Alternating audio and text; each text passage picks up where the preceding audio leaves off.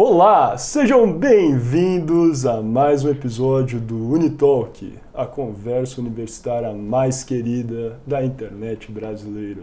Como sempre, eu sou seu apresentador Miguel Galute Rodrigues e estou aqui hoje com Maria Fernanda Schmidt Bacelli, do arroba mariafernanda.br no Instagram, e Renato Arthur Oliveira Melo, do arroba Canal Doxa. Lembra, hein? Mudou no mês passado, é isso, mas ó, Canal Doxa agora. Fica importante, aí. importante. Como é que você tá, Nanda, agora nesse nosso episódio aqui, meio natalino, final de ano, cara? Estamos chiques, né? Estamos em Brasília, tô amando conhecer o estúdio e tô bem ansiosa aí pra esse especial, bora lá. É isso, coisa boa. Gravamos de novembro aqui também no estúdio, né? Mas é isso, muito bom estar aqui com tudo isso aqui disponível pra gente. E você, Renato, tá gostando também, cara? Empolgado. Da experiência maravilhosa vir aqui para Brasília, conhecer o estúdio. Tenho Você passou uma base também hoje, Ah, cara. tem que passar, né? Daquele jeito. Não, não é, tem seus como. argumentos estavam muito sem base, cara. ótimo, ótimo. Perfeito. Vocês prepararam para os temas de hoje, né? Os nossos 10 temas do mês, mas, como é final de ano, eu gostaria de falar que acabou, não vai ter isso, não vai ter tema hoje. A gente vai fazer um sistema diferente. Hoje, no Unitalk, vocês vão ver as reações específicas do Renato e da Nanda Eita. aos cinco vídeos mais assistidos no canal do Poder 360 esse ano e as cinco matérias mais lidas na nossa home. Então é isso. Primeiro vamos assistir aqui os cinco vídeos mais assistidos no nosso canal do YouTube. E daí vocês né, vão ter o seu tempinho para fazer os comentários, beleza? Topam? É um vivaço. Tô dentro, tô, um Tô pouco, bem. tô com um pouco de medo. A gente não dentro. assistiu ainda, a gente não É. sabe, é tudo surpresa, então... Então é isso, vamos embora. Vamos ver. É isso, cara. Vamos lá. Então vamos lá, vamos rodar o primeiro vídeo e ver o que vocês acham. Os senhores são tudo amiguinhos. Os senhores estão fazendo uma batidinha agora jogando um vôlei. Um taca a bola, o outro corta. Nós vamos vencer a eleição. Sou o próximo presidente da República com 51% dos votos para a honra e glória do Senhor Jesus Cristo. A saúde você resolve rápido. Eu, já- eu vou responder, tá? Eu vou entrar na, na pergunta. Tô aguardando. A- E eu vou responder daqui a pouquinho. Primeiro eu quero dizer à nação brasileira e identificar os culpados de estarmos com 14 milhões de desempregados. Representam eles ali, Meirelles e, e Haddad. PT, PMDB. Afundar o país e botar o país nessa lama. Infraestrutura, saneamento básico. Nosso país, em pleno século XXI, 50% do país não tem nem sequer saneamento básico. Sabe onde que eu quero chegar? Eu quero chegar que a arma do cristão é a palavra de Deus. Essa aqui é a Bíblia. Bíblia é a arma do cristão. O que, que ela fala? Não estou falando de religião, não, tá? Eu não prego religião. Estou falando de amor. Primeiro mandamento: amar a Deus acima de tudo e de todos. E o teu próximo como a si mesmo. Pô, vamos aprender um pouquinho, vai visualizar o que o povo está acontecendo, não dá para entender. Da próxima vez eu vou trazer um óleo de peroba aqui, para honra e glória Senhor Jesus. População, presta atenção. Saúde, educação, segurança. Muitos aqui estão mentindo para vocês. Vamos adorar o Senhor, vamos clamar o Senhor. No oitavo dia, compareço na unidade militar mais próxima da tua residência. A partir do momento aqui, eu vou te encaminhar para o mercado de trabalho. E se você tiver vocação, você vai cuidar das nossas fronteiras, vai cuidar da nossa pátria, para honra e glória Senhor Jesus. Fale para mim, irmão, sobre fundo eleitoral. Fundo eleitoral. Fundo eleitoral. Vamos dar sequência, por favor, plateia. Vamos É ouvir pergunta? o candidato. Glória a Deus. Eu glória. peço à plateia, por favor, que não se manifeste. Obrigado, Senhor. E eu sei quais são os nossos adversários. Na autoridade que é no nome do Senhor Jesus, eu repreendo toda a fúria de Satanás contra a nação brasileira. Satanás, pega tudo que é seu e saiam da nação brasileira. E eu falo aqui que haverá paz, amor, sabedoria, discernimento, mansidão, domínio próprio, mas acima de tudo o teu Santo Espírito, Pai, sobre a nação brasileira. O Brasil que eu quero é um Brasil sem a dona Rede Globo pregando ódio, a mentira, hipocrisia e aprendendo a trabalhar como a Record, com amor e levando a palavra de Deus nas suas novelas. Vamos lá, então. Primeiras impressões, Nanda, o que, que você achou desse primeiro vídeo? Esse vídeo é bacana porque ele é um aglomerado de vídeos, é, virou meme e tal, Cabo da Ciolo. E é engraçado porque eu assisti ele também nos podcasts e ele sempre fala, né? Que ele vai ser eleito no primeiro turno com 50% dos votos, não sei o que, não sei o que. É, eu acho que ele segue uma linha, assim, patriótica, né? Ele é corporativista, ele tem essa ideia de, pô, vamos é, ter nosso patrimônio aqui estatal e tudo mais. Não segue a linha, eu não votaria no, no Cabo da Ciolo, né? Porque vai totalmente contra ali a, os preceitos liberais. Mas, assim, com certeza é um nome que a galera, né, acaba tendo aí como referência. No lado cristão também, eu tenho algumas críticas a ele, porque é, ele acaba. Hum, é, meio que colocando Deus à prova, quando ele fala, coloca a certeza que ele vai vencer, e aí ele fala, ah, mas em nome de Deus e tal, em nome de Jesus, ele fica meio que linkando as coisas, a vitória dele com Deus, sabe? Tipo, jogando assim para Deus. Aí eu já acho assim, eu inclusive tenho o Iago Martins, que é um teólogo da Batista, que ele comenta sobre isso, ele faz umas críticas, só que também elogia, por exemplo, a coragem do Daciolo, que ele vai lá e coloca o dele, ele vai lá, ora, é, tipo, em TV, em rede nacional, ele vai lá e tal, ele acredita numa coisa, ele põe isso pra frente. Não sei se vocês concordam você acha, Renato? Cara, eu concordo 100%. Eu acho que esse é o grande ponto de boa parte dos políticos que é, passaram pela nossa história recente muita impulsividade. Parece que o brasileiro é, simplesmente se enojou daquele político que é o político de sempre, que tem a oratória, que tem o cuidado do que fala. E hoje, boa parte dos políticos que chamam muita atenção da população são aquelas pessoas que são completamente impulsivas, falam o que querem, botam na reta mesmo, como diz Ananda. E essa parte religiosa, de uma outra vertente, mas eu também tenho uma problematização em relação ao Cabo da Ciolo, no sentido de que eu acho que sabemos daquela conversa toda de Estado laico, é, e, cara, falar de religião sendo um possível representante do povo, eu sinto que precisa de um pouco mais de cuidado do que o cuidado que ele usufrui, o cuidado que ele, que ele tem. É, então, acho que esses são os dois pontos interessantes, assim, para serem abordados. Certo. Você vê isso como positivo? Essa mudança aí que você falou, cara, é muito outsider, a gente viu isso desde 2018, tende a continuar agora em 2022. Cabo da Ciolo, que é pré-candidato, né? Partido Brasil 35, ex-Partido da Mulher Brasileira, começou a campanha dele falando que aprendeu o Paulo Guedes se ele fosse presidente. O que você acha desse tipo de declaração, cara? Esse eu, eu acho problemático, sinceramente. É, eu não vejo que o político é, que tem a capacidade de oratória, que tem a capacidade de se expressar bem, seja necessariamente associado ao populismo. O brasileiro fez essa associação por uma questão histórica, de fato, mas não é necessário. Então, a, o eleitor brasileiro hoje se apegando à impulsividade própria dos políticos recentes, é, eu sinto que ele está se desassociando do que é a essência da política é, na origem grega mesmo do termo. Certo. Isso que você falou do Estado laico, então você acha que é errado, então, política se associar com religião nessa hora, cara? Não necessariamente. Eu acho que se for para seguir um guia do próprio indivíduo, do próprio candidato, acho que a religião tem uma função fundamental no desenvolvimento de qualquer ser humano. Mas é, trazer a religião à tona no âmbito público, eu sinto que precisa de bastante delicadeza e cuidado, o que eu não sinto por causa da impulsividade que é, representantes como Cabo da Ciolo fazem. Tem algum representante que você admira nesse campo ou não?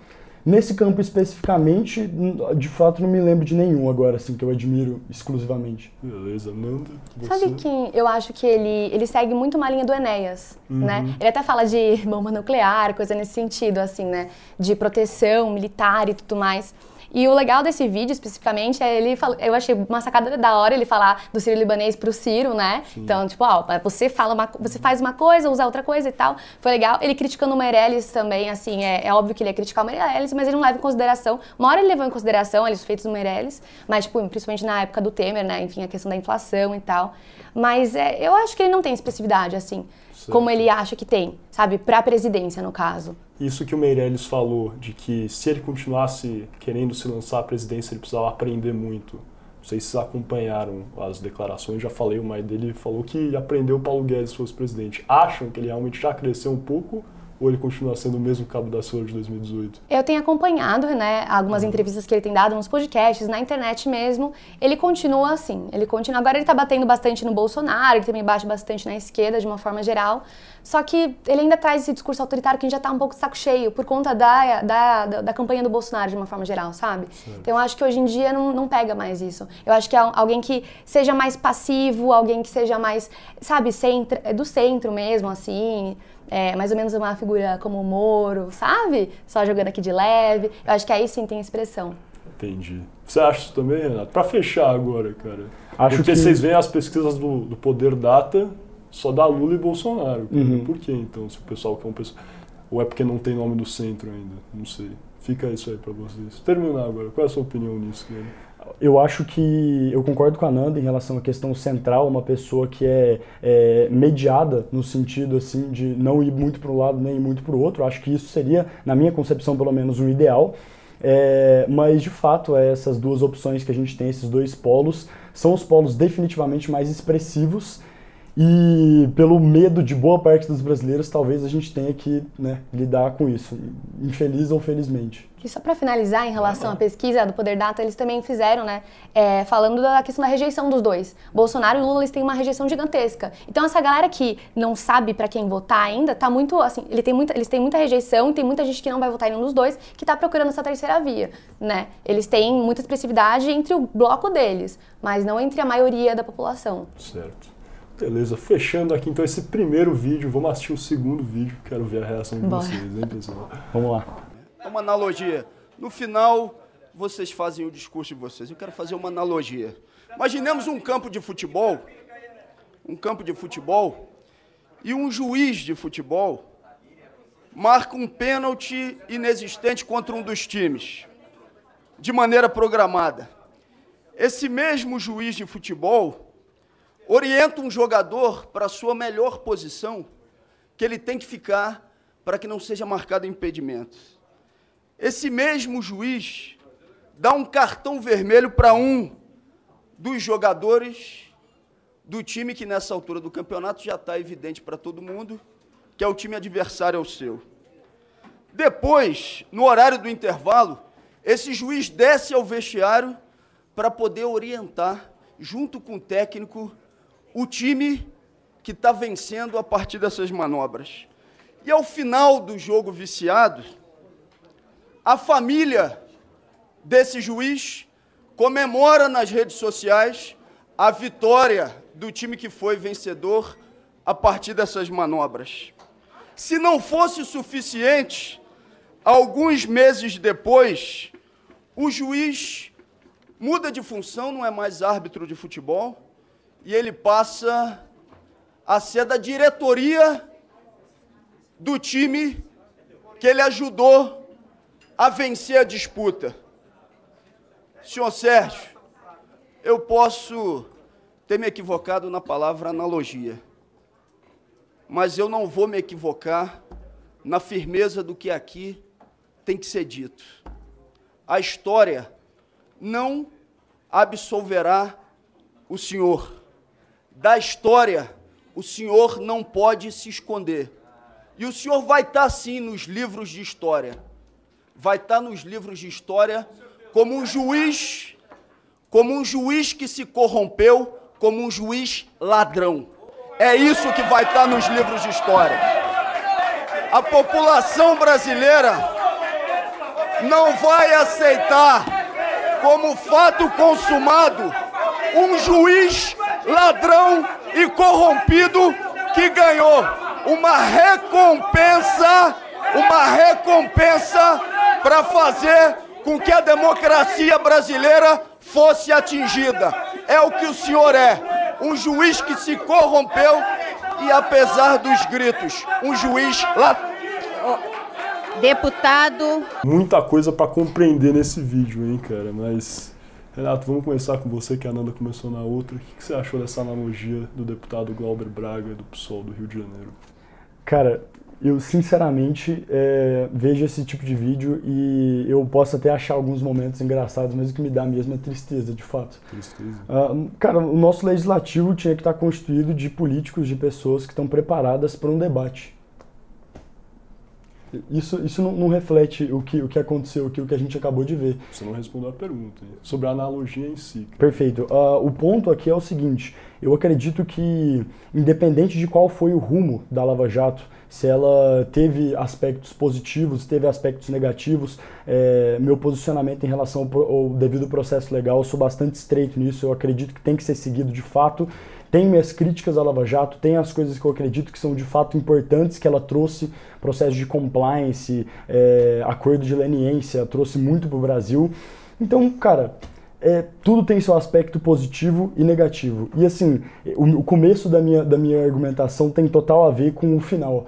Eu acho que manter uma postura e manter um respeito é, por outros indivíduos que já foram servidores públicos é sempre fundamental. Então, você consegue, de fato, definitivamente criticar a campanha de um servidor público, como ele executou ela, sem é, entrar em aspectos pessoais, em ofensas individuais. Eu acho que isso é deplorável. Então, nesse caso, o Moro faltou com respeito a outros servidores públicos? É isso que você está falando? Não, eu acredito que o, o, o deputado. O deputado. Faltou o respeito. Braga. Certo. Agora sobre a questão do devido processo legal. Nanda, por que, que você discorda do Renato? já, já sabe, já. Não, anterior, antes até eu quero falar da questão do, do deputado, né? Que ele fala, ah, ladrão, não sei o quê. Se você for fazer uma crítica, você tem que fazer crítica à questão da parcialidade ou imparcialidade do Moro. O cara já vai lá e, tipo, só pra render um cortezinho e jogar nas redes sociais que a gente já sabe como que é, né? Ou, poxa, o deputado chamou o Moro de ladrão e tal. Mas a questão da se Moro foi ou não foi parcial, se respeitou ou não respeitou o devido processo legal e tudo mais, a gente tem um debate já sobre isso que a gente fez, inclusive no Unitalk, é, sobre a questão também do, poxa, mas ele foi, ele fez tudo isso para ele entrar no ministério depois do Bolsonaro. O Moro já deixou bem claro, as decisões foram feitas em 2017. Ele conheceu o Bolsonaro em 2018, entendeu? Então a galera acaba esquecendo isso e acaba linkando de forma errada. É, outra coisa também que ele fala ali, né, é que o Moro ele teve, ele foi recompensado. Como assim recompensado? Pô, ele teve as decisões dele derrubadas, foi tudo rasgado pelo STF, foi tido como parcial ali, teve anulação. Como que ele foi, sabe? Aí o cara saiu ainda do ministério, porque o Bolsonaro falou um monte de coisa, prometeu várias coisas para ele, não deixava ele ter autonomia dentro do ministério. Então, assim, quem foi o prejudicado é o Moro, sabe? Certo. Então é isso aí. Você acha então que todas as ações do Moro foram de fato tomadas sem nenhum pensamento num ponto futuro, assim, realmente só porque eram as convicções dele de fato como juiz no momento? Então, como eu não sei, não, nunca Não, conversei claro, com o Moro sobre sim. isso é, especificamente, não dá pra saber, mas pelo que ele fala e pelo que a gente vê, tem todo um, um- um andar, sabe? Certo. E aí, é, eu acho que ele, as decisões, que, porque não foi só ele que tomou de ofício algum tipo de decisão, não. Depois a, a juíza Gabriela também foi lá, reveu, teve também depois o, TF, é, o TRF, TRF4, é, foi tudo revisto, sabe? As, as- as decisões foram consolidadas, não é? Ele não tirou da bunda dele e colocou Claro. ali, entendeu? Então, assim, a galera fica... É, é mais pra, pra falar pro, pro campo, pro cabo eleitoral deles, Claro. assim. É, Você eu- acha que ele tinha ambições, cara, ou não? Então, eu acredito que esse é um tipo de pergunta que literalmente não dá pra gente saber. E é irresponsabilidade intelectual a gente falar se aconteceu, se não aconteceu, porque não tem como a gente entrar na cabeça dele. De fato, é uma- uma- um prosseguimento é, questionável, então merece sim a dúvida, isso é indu- indubitável, acredito que não tem discussão. É, em relação à questão do, do, do- até do, do vídeo mesmo, uma coisa importante para se falar também é que não só o deputado é, Glauber, né, Glauber que, que, que fez a acusação, que eu acreditei que teve uma conduta errada. Eu acredito que todos os outros Sim. deputados também levantaram, gritaram, até é, fisicamente, de alguma forma ali, teve alguns Altercação, movimentos, né? sim. Altercação. Sexto ano, exato. É deplorável isso, é muito complicado. Mas você acha que o erro então foi chamar de ladrão? Você acha que esse termo, então você viu, né? A, a presidente estava falando até que isso aí entrava na liberdade do deputado. Você acha que ele tem essa liberdade como parlamentar ou não? Pediram para retirar das notas taquigráficas. O que você acha dessa decisão? Eu acredito que tem liberdade, ele tem liberdade para fazer isso, ele é um servidor público, ele, ele tá ali representando a população, então ele tá ali para representar literalmente as ideias dele. Exatamente por isso que a gente tem foro privilegiado, exatamente por isso que a gente tem um pouco mais de, de, de liberdade mesmo dada a, a esses indivíduos eleitos. Então, liberdade ele tem. Agora, se isso é uma conduta correta na minha concepção, não é. Você, Nanda? Pensa Eu- igual? É, eu concordo, eu concordo. Ele tem esse direito parlamentar, tem que falar mesmo o que pensa, mas, enfim, eu achei que faltou cordialidade ali. É isso. Até concordaram mais do que eu achava, na verdade. Vamos É, ou, ou em É que relação... tem debate já sobre isso. Já tem, exato. Então, se Assistam. você quiser, você vai ter que ir lá no debate para dar uma. É isso que a gente tá com pouco tempo hoje, cara. Tem que É falar de muita coisa. Beleza, então, vamos passando pro terceiro vídeo. Vamos ver a reação do Renato e da Nanda. Senhora Marina Silva, armamento. Eu sou favorável que o cidadão de bem tenha posse de arma de fogo. A senhora concorda com isso ou não? Não. Antes eu queria te dizer uma coisa, Bolsonaro. Você disse que a questão dos salários menores para as mulheres é uma coisa que a gente não precisa se preocupar porque já está na CLT. Só uma pessoa que não sabe o que, que significa uma mulher ganhar um salário menor do que um homem e ter as mesmas capacidades, a mesma competência e ser a primeira a ser demitida, ser a última a ser promovida. E quando vai numa fila de emprego, pelo simples fato de ser mulher, não é aceita. Então não é uma questão de que não precisa se preocupar, tem que se preocupar sim. Porque quando se é presidente da República, a gente tem que fazer cumprir o artigo 5 da Constituição Federal, que diz que nenhuma mulher deve ser discriminada, não fazer vista grossa, dizendo que não precisa se preocupar. Precisa se preocupar sim. Um presidente da República está lá para combater injustiça. Temos aqui uma evangélica que defende um plebiscito para aborto e para maconha. E quer agora defender a mulher. Você não sabe o que é uma mulher, Marina, que tem um filho jogado no mundo das drogas. Você não sabe o que é isso para você defender um plebiscito nesse sentido. Eu defendo a mulher, inclusive, eu defendo a cassação química para estupradores. Você... Está, não, não, você não pode me interromper. Você não pode, a senhora não pode me interromper. A senhora pode me interromper. Só um minuto, candidato. E no tocante à arma de fogo, eu defendo sim que a mulher, inclusive, caso queira, a mulher de bem, a mulher preparada que tenha a posse de uma arma de fogo dentro de casa para se defender, se assim ela o desejar. Você acha que pode resolver tudo no grito, na violência? Nós somos mães, nós educamos os nossos filhos. A coisa que uma mãe mais quer é ver um filho ser educado para ser um cidadão de bem. E você fica ensinando para o nosso jovem que tem que resolver as coisas é na base do grito, Bolsonaro. Você é um deputado, você é pai de família. Você um dia desse pegou a mãozinha de uma criança e ensinou como é que se faz para atirar. Você sabe o que a Bíblia diz sobre ensinar uma criança? Ensina a criança no caminho em que deve andar. E até quando for grande, não se desviará do caminho. É esse o ensinamento que você quer dar ao povo brasileiro? E numa democracia, o Estado é laico. Bom, em off aqui a gente já estava falando, esse vídeo aqui, os dois discordam quase em tudo, né? Vamos abrir primeiro para Nanda. Nanda, o que, que, você acha? Primeiro nessa declaração aí da Marina, né, sobre, acho que, né, uma intervenção estatal mais para tornar enfim, condições igualitárias de trabalho entre homens e mulheres no trabalho, no, no, mercado de trabalho. Você acha que isso já existe, o que existe na Constituição, na CLT, é o suficiente? Qual a sua opinião no assunto?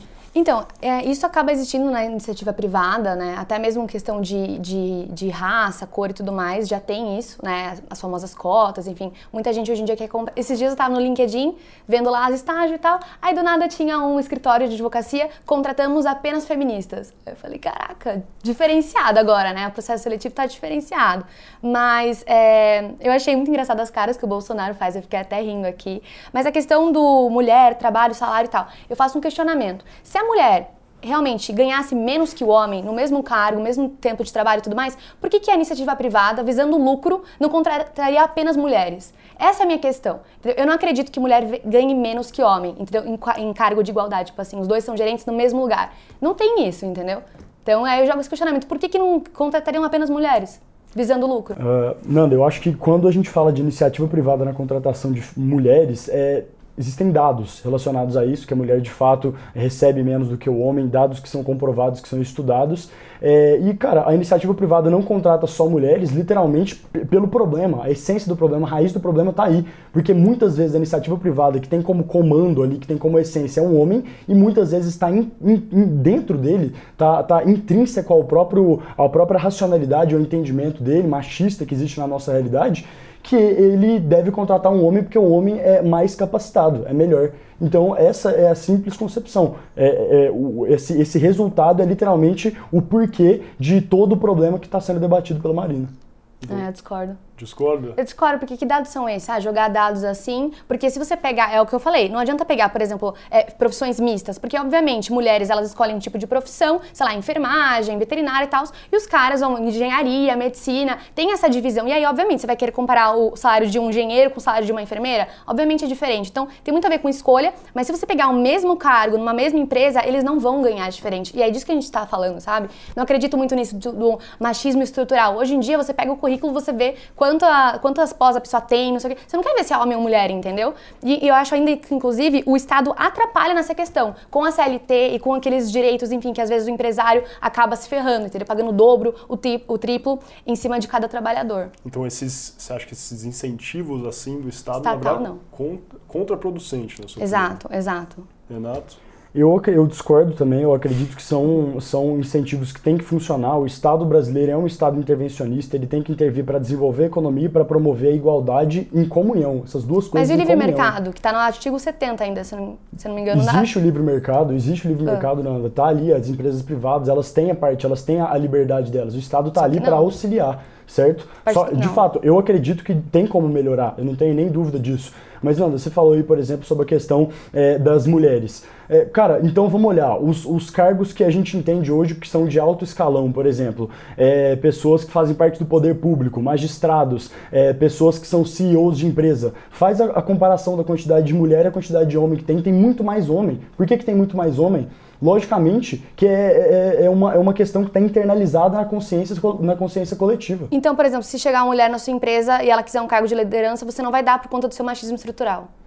De fato, isso pode acontecer. Eu, no caso, não faria esse Então, tipo de coisa. aí ninguém. Quando na- todo na mundo é machista, ninguém é machista. Essa é a questão, entendeu? Ah, pô, o machismo é estrutural, mesma coisa que o racismo. Racismo é estrutural, então ninguém é. Então a gente coloca o nosso pra fora. Ah, é sempre o outro, nunca a gente. Não. Por isso que pra mim não faz sentido Mas isso. eu, de fato, eu sou uma pessoa que tem essência machista, de fato. Eu fui criado desse jeito, a minha família é desse jeito, a minha origem é desse jeito. Então você não Eu contrataria a isso.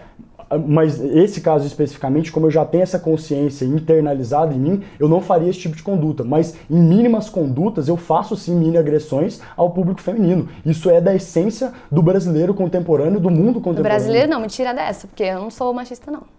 Você, como mulher, pode dizer isso. Eu não tenho como, como essa, essa capacidade. Entendi. É, que também não acredito em lugar de fala. Mas aí é outro debate. Agora, só a última coisa pra gente fechar, que eu queria saber especificamente Uhum. de você. O Bolsonaro na fala, e também no Renato, agora Uhum. vamos abrir.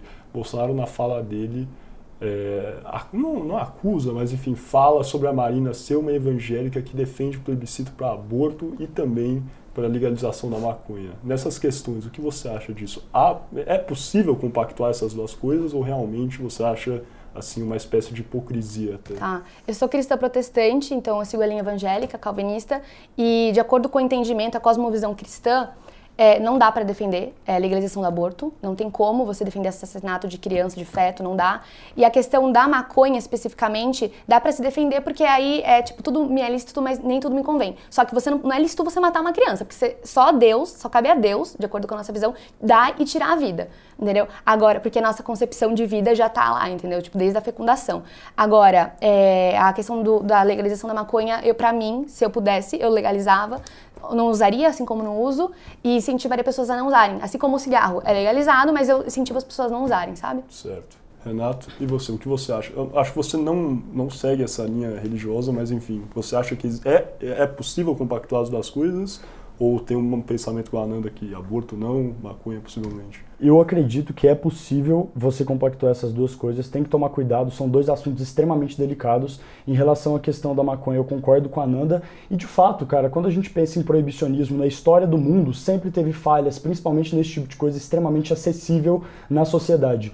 E esse argumento que eu acabei de usar falando da maconha, eu também uso na realidade falando de aborto. É por isso que eu acredito que, de fato, a legalização, a possibilidade, a prerrogativa, vamos dizer dessa forma, que a, que a mulher ter para ter é, um, uma- um auxílio profissional para realizar o procedimento do aborto, na minha concepção, seria razoável. Simplesmente pelo fato de que hoje, se a mulher quer abortar, ela vai encontrar algum jeito de abortar. E o problema é que ela aborta sozinha em casa, em condições péssimas, e morre. Ou tem algum tipo de problema, fica estéril.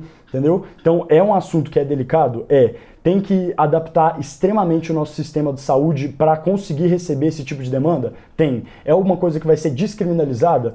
Eu não acredito nisso. Eu acredito que legalizada porque precisa de muito mais cuidado do que as pessoas várias vezes compreendem. Na minha concepção, isso. Mas, novamente, eu acredito que eu estou aqui tentando demonstrar o que eu acredito, o que eu entendo, só que esse não é, novamente, o meu lugar de fala, né? Isso é uma decisão que é feita pelas mulheres. Eu nunca vou saber o que é a possibilidade de abortar. Certo. Perfeito, então, então vamos fechar. Quer falar alguma coisa? Tô vendo que ela tá se mordendo. Não, é que, é que ele falou da questão do lugar de fala, mas antes dele comentar isso, eu ia perguntar, você engravida por acaso, então, já que acredita no lugar de fala? Porque, né, a questão do aborto seria, no caso, então, em relação à mulher.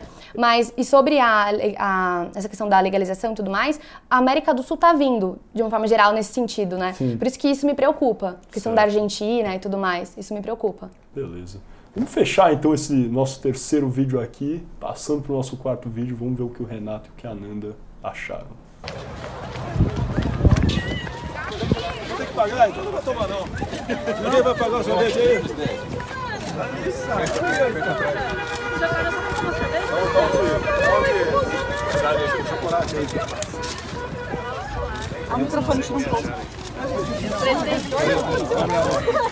Valeu, Guerreiro. Obrigado aí. Ó, vamos comprar sorvete com o pessoal aqui, ó. Quanto que é esse aqui? Zete, aumentou? E aí? Deus é sempre contigo. Beleza, vimos aqui agora o nosso quarto vídeo. Renato, começando com você agora, cara, o que, que você achou? Deu pra ver, né, o Bolsonaro, às vezes, ainda, né, esse vídeo é um pouco mais antigo, eu acho, mas sempre, quando ele sai, é rodeado por muitas pessoas, o Poder Data coloca ele aí perto dos 30% de aprovação, né, apoio ainda. Você acha que o Bolsonaro realmente ainda tem todo esse apoio, cara? O que, você acha desse assunto? Cara, eu tenho certeza dentro de mim que ele tem esse apoio, porque ele tem uma flutuação ali de 30% para cima. 30% do eleitorado simplesmente não larga o Bolsonaro, né? Então, é bem representativo esse vídeo mesmo, as pessoas ali, eu acredito, eu sou um defensor da democracia, então se a pessoa realmente acredita eh, no valor da- do governo do Bolsonaro, que ela faça festa para ele mesmo. Ah, e muita festa é feita. Uma coisa só que me preocupa sempre, que me traz aquela ânsia de preocupação, são os gritos sempre de mito. Mito, né? mito. É difícil isso, cara. Idolatria de política é um negócio muito, Chamar ele muito de delicado. capitão, essa junção militar com a política, cara, o que, que você acha? Cara, eu acho que é, a gente é meio, meio traumatizado com isso, né? Sei lá, na minha concepção, eu acredito que, a princípio, essa junção militar pela carreira que ele já teve é natural, foi uma parte da vida dele. Mas de, dá, um, dá um friozinho na barriga quando escutamos esse grito também, por uma questão histórica. Certo. Nanda? O que eu reparei nesse vídeo, no comecinho, é a questão do... Ele vai comprar o picolé, aí ele fala, quanto que tá? Aí ele, 7. Ele, ué, aumentou? O próprio Bolsonaro vai fazer um meme com isso, entendeu? Na própria gestão dele, reparou que tá realmente aumentando o preço, inflação e tal, aí Paulo Guedes, não sei o quê. Então, é é um vídeo assim que mostra a histeria da galera, que, que o recomendou do mito, mito, mito, é, que é problemático, tá? Porque eu acredito muito na seita bolsonarista que se formou. E, novamente, eu falo do Iago Martins, que ele tem um livro que ele fala justamente sobre isso, de colocar, tipo, o Bolsonaro como o Cristo da vida, né? O, o perfeito, o Messias, né? Inclusive, que ele faz uma brincadeirinha com isso. E eu acho, assim, que o preço pra liberdade é a eterna vigilância. E essa galera não vigia Bolsonaro. Essa galera não critica Bolsonaro. Essa galera tá lá é, amaciando, assim, pra ele chegar e sentar, sabe? Então é aque- aquela questão de político de estimação, você acha que muitas pessoas falam é isso? Sim, essa questão. Total, eu acho que faz muita parte dessa questão mesmo das pessoas simplesmente olharem com um olhar de admiração e de defesa. Sempre que a gente tem um membro que foi eleito, que está lá no cargo político, nós temos que olhar ele com um olhar crítico, não crítico destrutivo, mas um olhar crítico, porque é uma pessoa que nós elegemos e que tem que estar lá representando as nossas vontades. Então esse olhar é, esvaidecido, extremamente é, é, é, só ovacionando o Bolsonaro, eu acho muito perigoso também. Vocês só criticam o Bolsonaro, os Ah, dois, cara. tem- Fala uma coisa positiva do governo Bolsonaro, então, aí, cara. Cara, eu gosto do Ministério da Infraestrutura. Certo. Acho Tarcísio. que é, gosto. Mas ele não vem crescendo co- em comparação aos anteriores. Certo. Em termos de privatizações, Ah, né, putz. tinha prometido mais. Até o momento não teve. Por exemplo, a questão da? Eletrobras, né? Ele, tá, tô privatizando a Eletrobras, mas aí junto vem várias jabutis, né? Porque ali agora ele vai, ele criou, né, uma estatal de 4 bi inicial, assim, 4 bilhões inicial, é uma estatal para cuidar da energia nuclear, né? Ah, ah, mas aí, Nanda, é obrigatório, porque tá na Constituição, não sei o que, não sei o que, porque é, é- é o Estado que tem que lidar com isso, tá, né? Mas já tinham as Angras, Angra 1, Angra 2, Angra 3, não precisava criar uma estatal para gerir essa questão, entendeu? Da, da energia nuclear. Então, assim, é, por que que para ele é bacana criar mais estatais? Porque ele precisa de cargo para conseguir negociar com o Centrão. E aí entra naquela história, tipo, e eu gosto desse termo, que é dele ser um estelionatário eleitoral. Ele prometeu muita coisa pra gente e acabou não cumprindo as, as promessas dele. Se tivesse cumprido, beleza, eu estaria ok com o governo Bolsonaro, mas não cumpriu. Você acredita isso também? Principalmente nessa questão. Vamos entrar nessa questão da energia nuclear mesmo. Você acha que realmente é uma espécie de estelionato eleitoral ou ele está cumprindo o papel como político também que é necessário para ele garantir um meio, cara? Cara, então, é difícil fazer algum tipo de acusação nesse contexto, mas de fato, da mesma forma que a gente falou num vídeo anterior sobre a questão do Moro, cara, é algo a se colocar um questionamento, é algo a se perceber isso. É, eu acredito que essa questão da privatização é muito delicada. Eu não acho que você tem que enfraquecer a estrutura estatal. Eu acho que você tem que fazer a estrutura privada e a estrutura institucional pública crescerem juntas, numa espécie de neo-keynesianismo mesmo. Mas é, de fato, eu acho que criar mais estatais, dependendo da necessidade, seria algo que deveria ser muito melhor analisado, vamos dizer assim. Certo. Então, é, de fato, é, é essa questão mesmo. E concordo muito com a Nanda sobre essa parte das promessas. Várias das promessas não cumpridas, principalmente para a agenda liberal, que era uma agenda que ele criou altíssimas expectativas e não cumpriu. Não sou uma pessoa liberal, mas ele foi eleito democraticamente. Acreditaria que ele deveria ter sim exercido essa função liberal. Só uma observaçãozinha da questão das empresas, né? Tanto iniciativa privada e iniciativa, iniciativa pública crescerem juntas, como recitou. Só que isso é impossível, competição entre iniciativa privada e iniciativa pública. Porque a iniciativa pública, se tiver prejuízo, pô, tem de onde tirar, tem reserva. A iniciativa privada, se tiver prejuízo, ela fale, não Mas tem o que fazer. Essa visão é, que, que existe de inimigo, o Estado como inimigo, não, não tem uma competição. Não é inimigo, isso é real. Mas olha, olha o termo que você usou, Nanda, tá intrínseco isso em você o Estado competir com o setor privado. Você que falou. Eles vão crescer juntos. Juntos, exato. Sim, mas há competição, porque Não o livre com... mercado, ele é livre mercado, mas você tem que fazer, por exemplo, na economia, o princípio básico da economia é você fazer o trade-off, que você vai escolher uma coisa ou outra. Uhum. Aí eu vou lá, vejo, pô, eu posso comprar uma calça na iniciativa pública ou uma calça na iniciativa privada. Você vai realocar sua energia, seu gasto para uma das empresas. Então elas estão competindo entre si, entendeu? Beleza. Isso é economia Mercadologicamente, básica. elas podem estar competindo, mas ali no sentido do crescimento que eu quis dizer, é literalmente você, por exemplo, fazer processos de concessão. Processo de concessão é um processo que ele tem benefício para o Estado e ele tem benefício para o setor privado.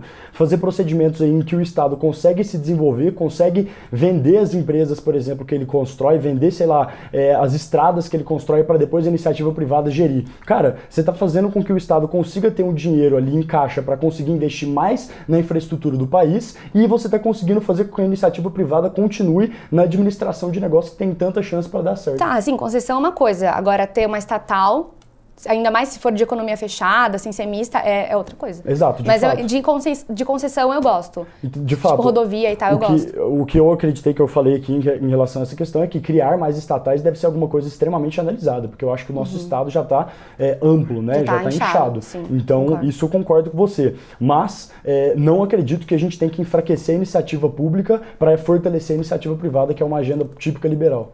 É, é porque, para mim, a, a, iniciativa pública ela já está enfraquecida, entendeu? Quando a gente tem, por exemplo, é, sei lá, alguns correios ficaram anos e anos ali dando prejuízo, entendeu? Perfeito. Então, enfim. Perfeito. Eu, é eu acredito, eu acredito também que ela precisa se fortalecer, mas isso não faz com que a gente precise enfraquecer o Estado. Não tem, não, não tem essa relação. Não é inversamente proporcional. É porque quando você deixa o Estado maior, consequentemente você tira muito dos pobres também, entendeu? Mas e aí acredito... é um Robin Hood às avessas o Brasil. A gente acaba tirando do pobre para dar pro rico, que é a elite do funcionalismo público, que é onde a gente está, Brasília, entendeu? Infelizmente é isso aí. República estamos aí. É, é, esse, esse, é o ponto, mas assim, eu acredito que tem você, como você conciliar esses dois elementos. Assim, eu não acho que, que o Estado é, é, tire o dinheiro da iniciativa privada. Eu acho que eles têm como se ajudar mutuamente. Beleza, tá bom o debate, é, já passamos bem do tempo. Aqui. Começou com o vídeo do Bolsonaro comendo picolé, terminou nos Correios e, enfim, iniciativa privada contra a pública. Excelente. Contra, hein? Usei a palavra que o Renato falou que não era para usar. Vocês decidam em casa o termo que quiserem utilizar. Mas beleza, passando então agora para o nosso quinto vídeo, vamos ver a reação da Nanda e do Renato. Vamos lá, vamos lá. Bem, não vou entrar em detalhe fake Eita, aí vem pra... Eita. Obrigada. Eita. Vai ter festa hoje? Hoje tem. Vai ter festa hoje? 12 anos de casado, parece que foi ontem. Você casou comigo ontem? Foi, amor. Ontem? Ontem. Continua a mesma coisa, 12 anos? Continua. Oh, não, peraí, cada vez melhor, fala. Obrigada,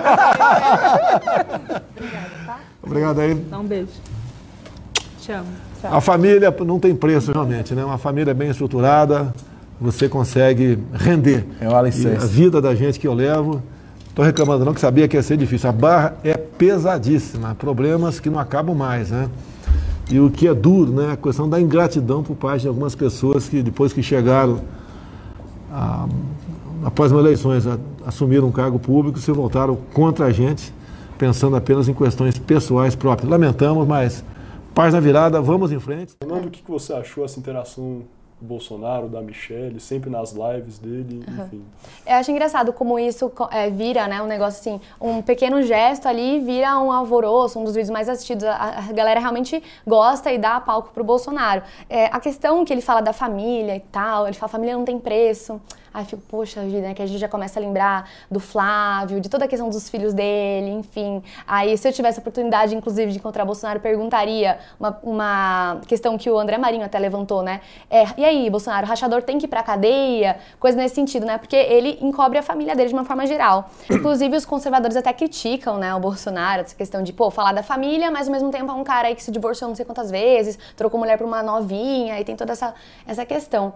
Mas é isso, passa a bola aí pro, pro Renato. O que você acha, cara? A Começa minha- com essa questão da família, que eu acho É interessante. uma questão ótima, eu ia comentar sobre isso, só que a minha crítica é, tipo, literalmente inversa à crítica da Nanda, que é exatamente essa questão de que sempre que ele fala essa questão de família e tudo mais, é, sempre, logicamente ele não falou diretamente nesse vídeo, mas sempre me vem aquela questão da família tradicional brasileira, conservadora nos costumes e, e liberal na economia, sabe? Esse negócio assim, essa, essa caixinha estereotipada, de fato, assim.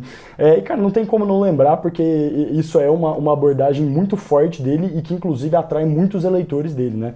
É, mas, enfim, é, eu acredito que num conceito muito mais amplo, talvez, do que o Bolsonaro de família. Falando em família agora, agora trazendo até para uma pauta que a gente falou num tópico anterior aqui. Você vai lembrar daquela frase dele que ele falou que ele tem quatro filhos, daí deu uma fraquejada e teve uma filha. O que você acha desse tipo de comentário para um cara que defende a família, cara? Cara, ele é problemático, mas o que é um negócio que a gente tem que analisar do Bolsonaro?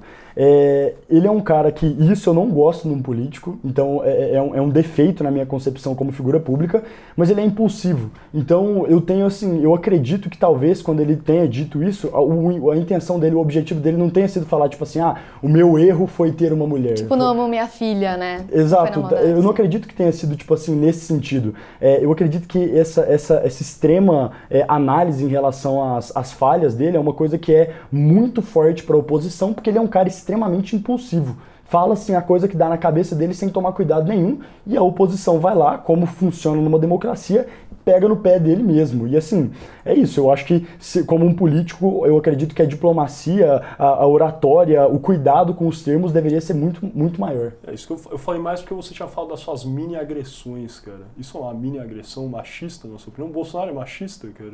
Na minha concepção, isso pode ser sim considerado uma mini agressão. Logicamente que, como a gente está falando de uma figura pública, é, eu falei sobre intenções. Mas no final das contas, como é uma figura pública que vai ser visto o vídeo por várias outras pessoas, a intenção pouco importa. O que as pessoas recebem da mensagem que ele passou é o que mais vale. Então acredito que isso pode ser sim considerado uma, uma mini agressão, de fato. E quem que, que, que, por exemplo, fala isso foi ou não? Porque teria que ser a vítima. Se a filha se sentiu, tipo, lesionada, aí, aí poderia ser uma agressão. Se ela não se sentiu lesionada, tipo, quem é você pra achar que é uma agressão? Por isso que eu acho perigoso essa questão de quando se trata de mera fala, entendeu? Não, de fato, Nanda, é, eu acredito que por isso que eu não fiz nenhum, nenhum acerto de julgamento dizendo que ele errou ou que ele não errou, mas ele é uma figura pública. A gente sabe que a responsabilidade sobre as coisas que uma figura pública fala é muito maior do que a responsabilidade do que eu tenho, por exemplo, de, ca- de causar uma mini agressão em você, por exemplo. Aqui não, né? Porque a gente tá ao vivo. Ah, olha aí. Somos todos amigos. Somos né? amigos, brothers. Não, é. É. Alguma coisa a terminar? Você falou que você tinha alguma coisa, cara, quando a gente estava em off aqui, que você tinha Ah, pegado é? alguma coisa. O Bolsonaro, nesses termos aí, né, a gente sabe que é, foi antes do Moro sair, né, do ministério, que começaram os conflitos aí entre ele e o Bolsonaro, tiveram alguns desentendimentos internos ali, e aí o Bolsonaro pega e fala, ah, pessoas com ingratidão, sei lá o quê. Eu pensei, cara, será que isso pode ser uma indireta, né? Não sei, assim, pode ser. Às vezes a gente tinha Tá que ter pegado no aqui, contexto. lá. Pode ser, pode ser, ó, não tô confirmando nada. Perfeito, então agora vocês já assistiram os cinco vídeos mais visualizados aqui no canal do YouTube do Poder 360 nesse ano de 2021 e também ficaram sabendo da opinião do Renato e da Nanda sobre esses assuntos. Novamente, Renato, muito obrigado por ter participado aqui hoje. Nanda, também muito obrigado pelo seu tempo. E agradeço a vocês por terem assistido esse nosso episódio né, comemorativo de final de ano aí do Unitalk. Podem ficar ligados que ano que vem tem muito mais. Este programa foi gravado no estúdio do Poder 360 em Brasília no dia 25 de novembro de 2021. Não esqueça de se inscrever em nosso canal e ativar as notificações para não perder nenhuma informação relevante. Muito obrigado e até a próxima.